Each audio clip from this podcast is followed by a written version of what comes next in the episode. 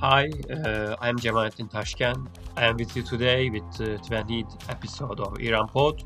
In today's episode, uh, I will focus on uh, United States and Iran relations during Joe Biden's presidency. The 58th presidential election in the United States has resulted in the Democrats' candidate of Irish descent, Joseph Biden's winning. When Biden takes office, there will be many issues that uh, need to be dealt with. The United States-Iran relations uh, has one of the top priority. It could be assumed that until Biden's inauguration day, the Trump administration uh, will further escalate the tension with Iran and leave Biden heavy burden. Uh, however, Trump's attempt can uh, further clarify Biden's choices and preferences, especially on the United States and Iran relations. Perhaps it can push Biden to do more than the nuclear deal. Uh, Joe Biden may also try to establish good relations with Iran to balance the pressure on Saudi Arabia and Gulf states or Israel on uh, Tehran beyond uh, reverting to the nuclear deal. Uh, why am I talking about this possibility? Because the Israeli Prime Minister Benjamin Netanyahu has played the gamble of putting pressure on Iran throughout the United States and lost the gamble. In the uh, 90s, Israel identified Iran's nuclear program uh, as an international security issue and brought it to the, to the top of the United States agenda. When Netanyahu took office, uh, he called the Tehran's nuclear program as an existential threat to Israel. His strategy was leaving the president Barack Obama only two options, forcing Obama to either turn a blind eye to Iran's nuclear weapons uh, efforts or uh, to fight against Tehran. Uh, Netanyahu assumed that Obama would not tolerate uh, Iran's nuclear weapons production. However, Netanyahu was wrong in his prediction. Uh, uh, beyond all the provocative policies of Israeli Prime Minister, Obama chose to another option. This option was real diplomacy based on mutual compromise with Tehran. The Obama administration and Iran started uh, secret negotiations in Oman at that time, uh, and Obama offered Tehran to be more transparent about uh, nuclear negotiation and uh, to enrich uranium to meet the energy needs of Tehran's territory, provided that uh, they abandon nuclear bombs. Biden uh, must refuse to plan his down on Iran, just as Obama did.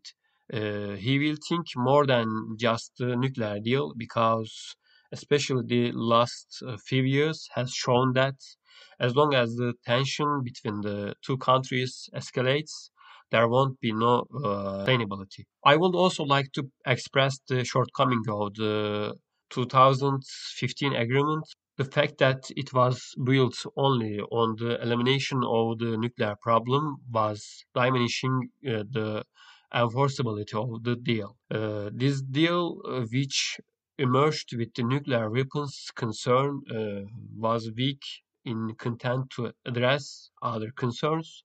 Unfortunately, uh, the agreement was not designed to start a new era between the uh, two countries. Obama's negotiating team hoped that any success would lead to a breakdown in relations or a wider uh, softening of Iranian foreign policy, and his approach produced an agreement with Iran that uh, Washington could accept. However, the uh, United States allies in the region, especially Israel, Saudi Arabia, and the United Arab Emirates, preferred to clash rather than deal between the United States and Iran. They tried to prevent the balance in the region from changing, changing in favor of Tehran by using the military and economic superiority of the uh, United States. They also do not hesitate to sabotage the existence, existing diplomacy at the expense of throwing themselves on fire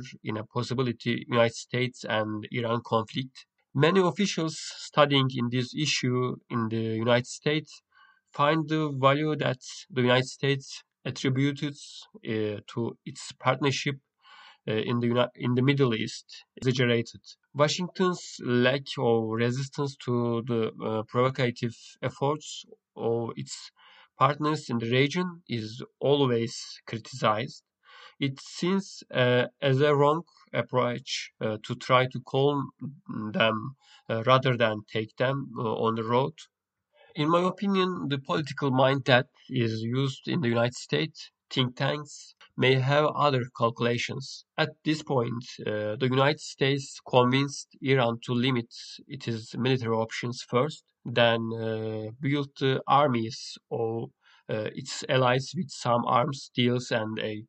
Uh, I would like to point out that uh, between uh, 2014 and 2018, Washington increased its arms sales to Riyadh by 220 percent one year after signing the nuclear deal, the Obama administration signed the largest military aid package in United States history, an agreement that provided a total of uh, 38 billion in military aid to Israel in 10 years.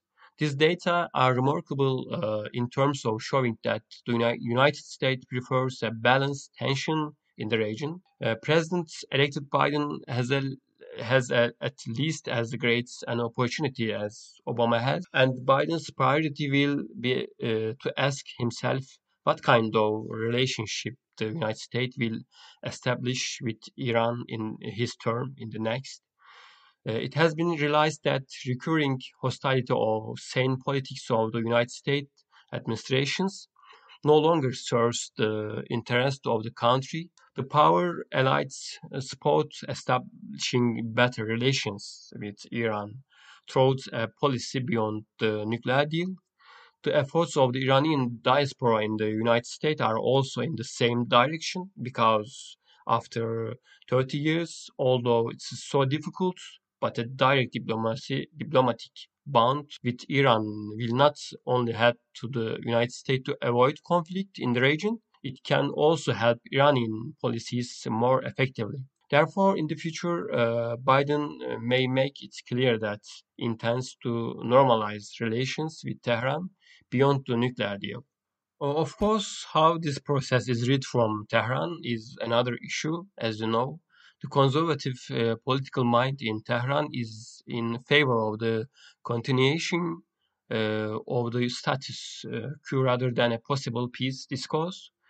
Was ex-President Donald Trump's withdrawal from the nuclear deal, let alone the prospects of a solution, uh, rightly made the idea of uh, negotiating with the United States even uh, more impossible. Uh, the diplomacy game between the United States and Iran will continue in the next period, uh, of course. Maybe the doors will be forced again and uh, the thresholds will be tried to be eroded again. However, it should be said that the moderate atmosphere and the distance covered during the Obama period keep the hope for lasting peace alive. We have come to the end of our broadcast today. Uh, thanks for listening to me. Hoping to see you in the next programs. Goodbye.